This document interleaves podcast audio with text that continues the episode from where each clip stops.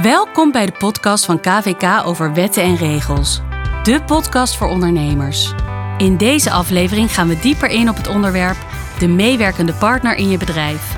Vandaag de gast Sylvester Schenk, directeur Fiscale Zaken, Register Belastingadviseurs. Met uw host Johannes van Bentum.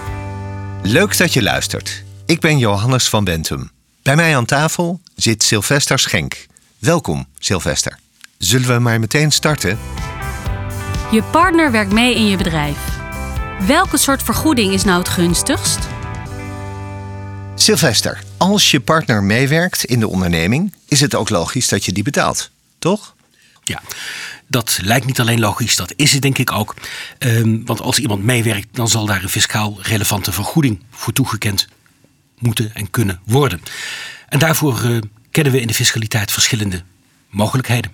En welke zijn die? Het zijn er eigenlijk vier. Uh, om te beginnen met de meest eenvoudige, dat is de meewerkaftrek. Als een van de twee partners ondernemer is en aan dat bekende urencriterium voldoet, die 1225 uren die we allemaal kennen, dan mag ter zake van de arbeid van de meewerkende partner een bedrag op de winst in aftrek worden gebracht. Dat is een percentage van de winst en hoe meer er gewerkt wordt, hoe hoger dat percentage is. Het bijzondere daaraan is dat het aan de ene kant bij de ondernemer aftrekbaar is op de winst, die meewerkaftrek, terwijl aan de andere kant dat afgetrokken bedrag bij degene die daar voor de werkzaamheden heeft verricht onbelast blijft. Dat is dus gunstig. Een tweede mogelijkheid is dat je zegt ik kies voor de reële beloning. Dan speel je eigenlijk met z'n tweeën werkgever en werknemertje. Bij de werkgever, de ondernemer, mag dan een soort van loon eh, in aftrek op het eh, resultaat worden gebracht. En dat bedrag, dat noemen wij dan de reële beloning, dat wordt ontvangen door de ander, is bij die ander ook belast. En daarvoor zal zelfstandig aangifte inkomstenbelasting gedaan moeten worden. Op dat bedrag van die reële beloning hoeft dus geen loonbelasting ingehouden te worden. Dat moet de ontvangende partij zelf aangeven. Dan hebben we nog een derde mogelijkheid en dat is een formele dienstbetrekking, een formele arbeidsovereenkomst tussen echtgenoten. Dat kan nog niet zo lang, dat kan pas sinds een aantal jaren. Als je dat doet, dan zal er dus een bij voorkeur schriftelijke arbeidsovereenkomst moeten komen. Je zult jezelf moeten melden bij de Belastingdienst. Er zal maandelijks loonheffing ingehouden en afgedragen moeten worden. Um, daar staat tegenover dat er ruimte is voor een onbelaste werkkostenvergoeding. en misschien kan er ook nog een keer pensioen worden opgebouwd. En in de vierde plaats heb je nog de mogelijkheid dat partners, echtgenoten met elkaar een vennootschap onder firma aangaan. De zogeheten man-vrouw firma. De man-vrouw firma eh, noemen we dat kortheidshalve. Eh, er zijn natuurlijk verschillende varianten. Ehm, je kunt het doen met een vennootschap onder firma. Een communitaire vennootschap is ook nog een rol. Uh, mensen hoeven overigens niet met elkaar getrouwd te zijn. Uh, fiscale partners, dat zou ook al een hele mooie aangelegenheid zijn. Um, vaak is die laatste mogelijkheid de meest voordelige. Ik wil er wel op wijzen dat die man-vrouw firma, zoals ik hem dan toch maar gemakshalve zal noemen, eh, een risico met zich brengt en dat is de aansprakelijkheid. Uh, vaak maken mensen, als ze gaan trouwen, huwelijkse voorwaarden. Daarmee wordt een van de partners in veiligheid gebracht. Vaak is het een vrouw, dan wordt dan gezegd: het vermogen dat jij hebt, dat zal, ook als het fout gaat met onze onderneming, uit handen blijven van schuldeisers. En dat is ook zo als je dit goed en netjes doet. Sluit je daarentegen dan een vennootschap zonder firma contract, uh, dat weet jij ook, daar hoort een hoofdelijke aansprakelijkheid bij voor alle vennoten. Dus datgene wat je dan met zorg en moeite buiten de aansprakelijkheidssfeer hebt. Dat gaat gebracht, de prullenbak in. Dat de, die beperking gaat de prullenbak in en je bent beide hoofdelijk aansprakelijk. Dat is wel iets waar ik toch op wil wijzen. En dan heb je eigenlijk nog een vijfde mogelijkheid en dat is dat je gaat werken met een besloten vennootschap. Dat kan natuurlijk ook. Dat de onderneming de BV ingaat en in die onderneming, of in die BV moet ik zeggen, zijn dan beide uh, echtgenoten aandeelhouder. Hoe bepaal je nu eigenlijk wat het gunstigst is, fiscaal gezien? Wat fiscaal het meest voordelig is, dat hangt af van de persoonlijke omstandigheden. Het is eigenlijk onmogelijk om daar in zijn algemeenheid uitspraken over te doen. Uh, maar je zult uit moeten gaan van een bepaald inkomen, een bepaalde winst die in de onderneming wordt behaald. En daar zul je dan een stel rekensommetjes op moeten loslaten. Het maakt bijvoorbeeld uit of de partner die meewerkt in de onderneming nog een eigen inkomen heeft.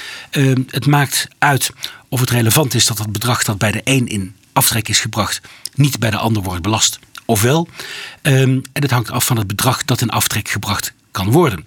Kies ik voor die meewerkaftrek, dan geldt er een forfaitair percentage. Een percentage dat afgestemd is op het aantal uren dat de partner meewerkt. Uh, dat levert een vast bedrag op. Als je zegt die partner die werkt meer uren mee, of het uurbedrag dat ik aan mijn partner kan toekennen, dat is hoger. Als daar bijvoorbeeld sprake is van gekwalificeerde werkzaamheden. Ja, dan zou het zo kunnen zijn dat je met die andere mogelijkheden, andere mogelijkheden dan de meewerkaftrek, per saldo voordeliger uit bent. Ja. Waar moet je nog meer op letten?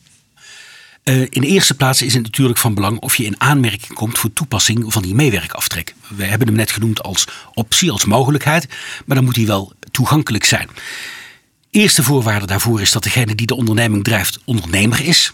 Ondernemer in de zin van de inkomstenbelasting is, in fiscale zin dus ondernemer. En in de tweede plaats zal de ondernemer de urengrens moeten halen. Die 1225 uren die zal door de ondernemer gehaald moeten worden. Wil de partner in aanmerking komen voor de meewerkaftrek. Dat is in de eerste plaats van belang. Uh, je zult moeten kijken naar de hoogte van de aftrek. Ik gaf al eerder aan, de aftrek wordt bepaald door een percentage van de winst in relatie tot het aantal gewerkte uren.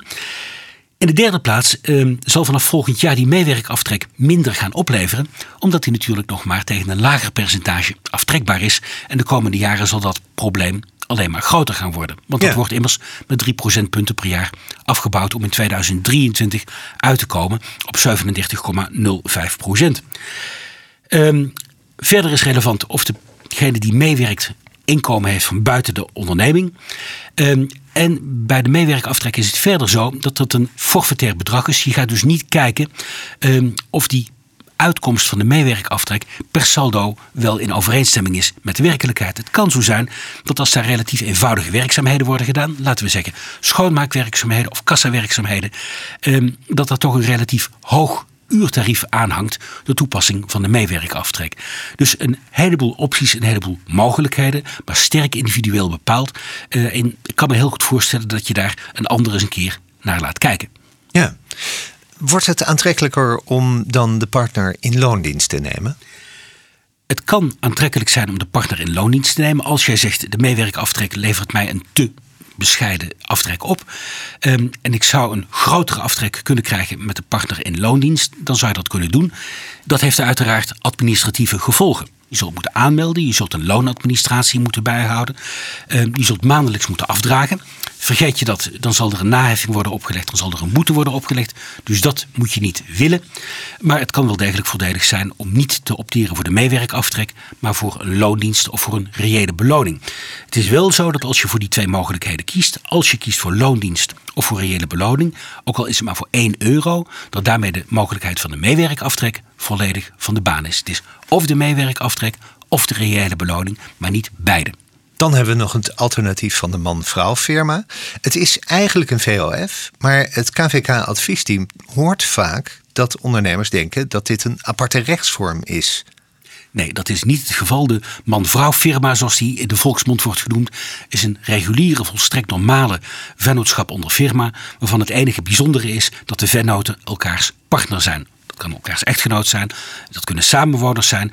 Ehm, dat zullen elkaars fiscale partners zijn. Maar voor de rest is het een volstrekte normale recht toe, recht aan vennootschap onder firma. Ja, betekent aftrek van uh, deze post bij de een ook altijd heffing bij de ander? Als je het hebt over de vennootschap onder firma, dan is dat het geval. Daar zul je tussen echtgenoten, tussen de partners, een zakelijke winstverdeling moeten overeenkomen. Mensen gaan er in de praktijk te vaak vanuit dat een zakelijke winstverdeling altijd 50-50 is. Dat is beslist niet het geval. Als de een zeer gekwalificeerd iemand is, bijvoorbeeld een medisch specialist, en de ander ehm, dat is een verpleegkundige of een secretaresse, dan hoort daar geen 50-50 winstverdeling bij. De winstverdeling zal zakelijk moeten zijn. De meewerkaftrek, om daar weer op terug te komen, levert wel een aftrekpost op, zonder dat er sprake is van heffing aan de andere kant. En bij de reële beloning en de formele arbeidsovereenkomst is het zo dat wat aan de ene kant aftrekbaar is als loonkosten, aan de andere kant gewoon belastbaar is als inkomen. Heeft die man-vrouw firma nog andere dan fiscale gevolgen? Door de man-vrouw firma zullen beide partners de status van ondernemer verwerven. En daar hangen een heleboel fiscale gevolgen aan. Uh, denk ook aan de bekende doorschuifregeling voor de bedrijfsopvolgingsfaciliteit. Um, beide partners komen zelfstandig in aanmerking voor fiscale faciliteiten. Is in algemeenheid mag je zeggen dat als het kan, als het uit kan, als voldaan wordt aan de mogelijkheden, dat de man-vrouw vennootschap onder firma de meest voordelige optie is. Maar helaas is die mogelijkheid niet altijd aanwezig. Maar kan het, dan zou ik het beslist overwegen. Ja, als ik het kort samenvat, je hoeft je partner dus niet altijd te betalen. als deze meewerkt. De keuze is niet eenvoudig. Uh, overleg dus met een adviseur. En let ook op andere dan fiscale gevolgen. Ja, we hebben vaak fiscale oogkleppen op. Uh, dat geldt voor de ondernemer, dat geldt ook voor de adviseurs. Het is een soort beroepseer dat je de fiscale druk weet terug te brengen tot het laagst mogelijke uh, bedrag. Uh, maar er zijn andere, leven, andere dingen in het leven dan de fiscaliteit. En juist een belastingadviseur zou dat moeten weten. Helder. Sylvester, dank voor al deze informatie en tips. Hiermee kunnen ondernemers goed voorbereid het gesprek aangaan met hun adviseur. KVK blijft ondernemers de weg wijzen in nieuwe regelgeving. Op kvk.nl/slash wetten en regels kun je nalezen wat er in 2020 verandert en met welke acties jij jouw bedrijf daarop kunt voorbereiden. In een volgende aflevering gaan we dieper in op de wet arbeidsmarkt in balans. Dank voor het luisteren en tot de volgende podcast. Bedankt voor het luisteren. Heb je vragen? Bel het KVK adviesteam via 0800 2117 of kijk op kvk.nl.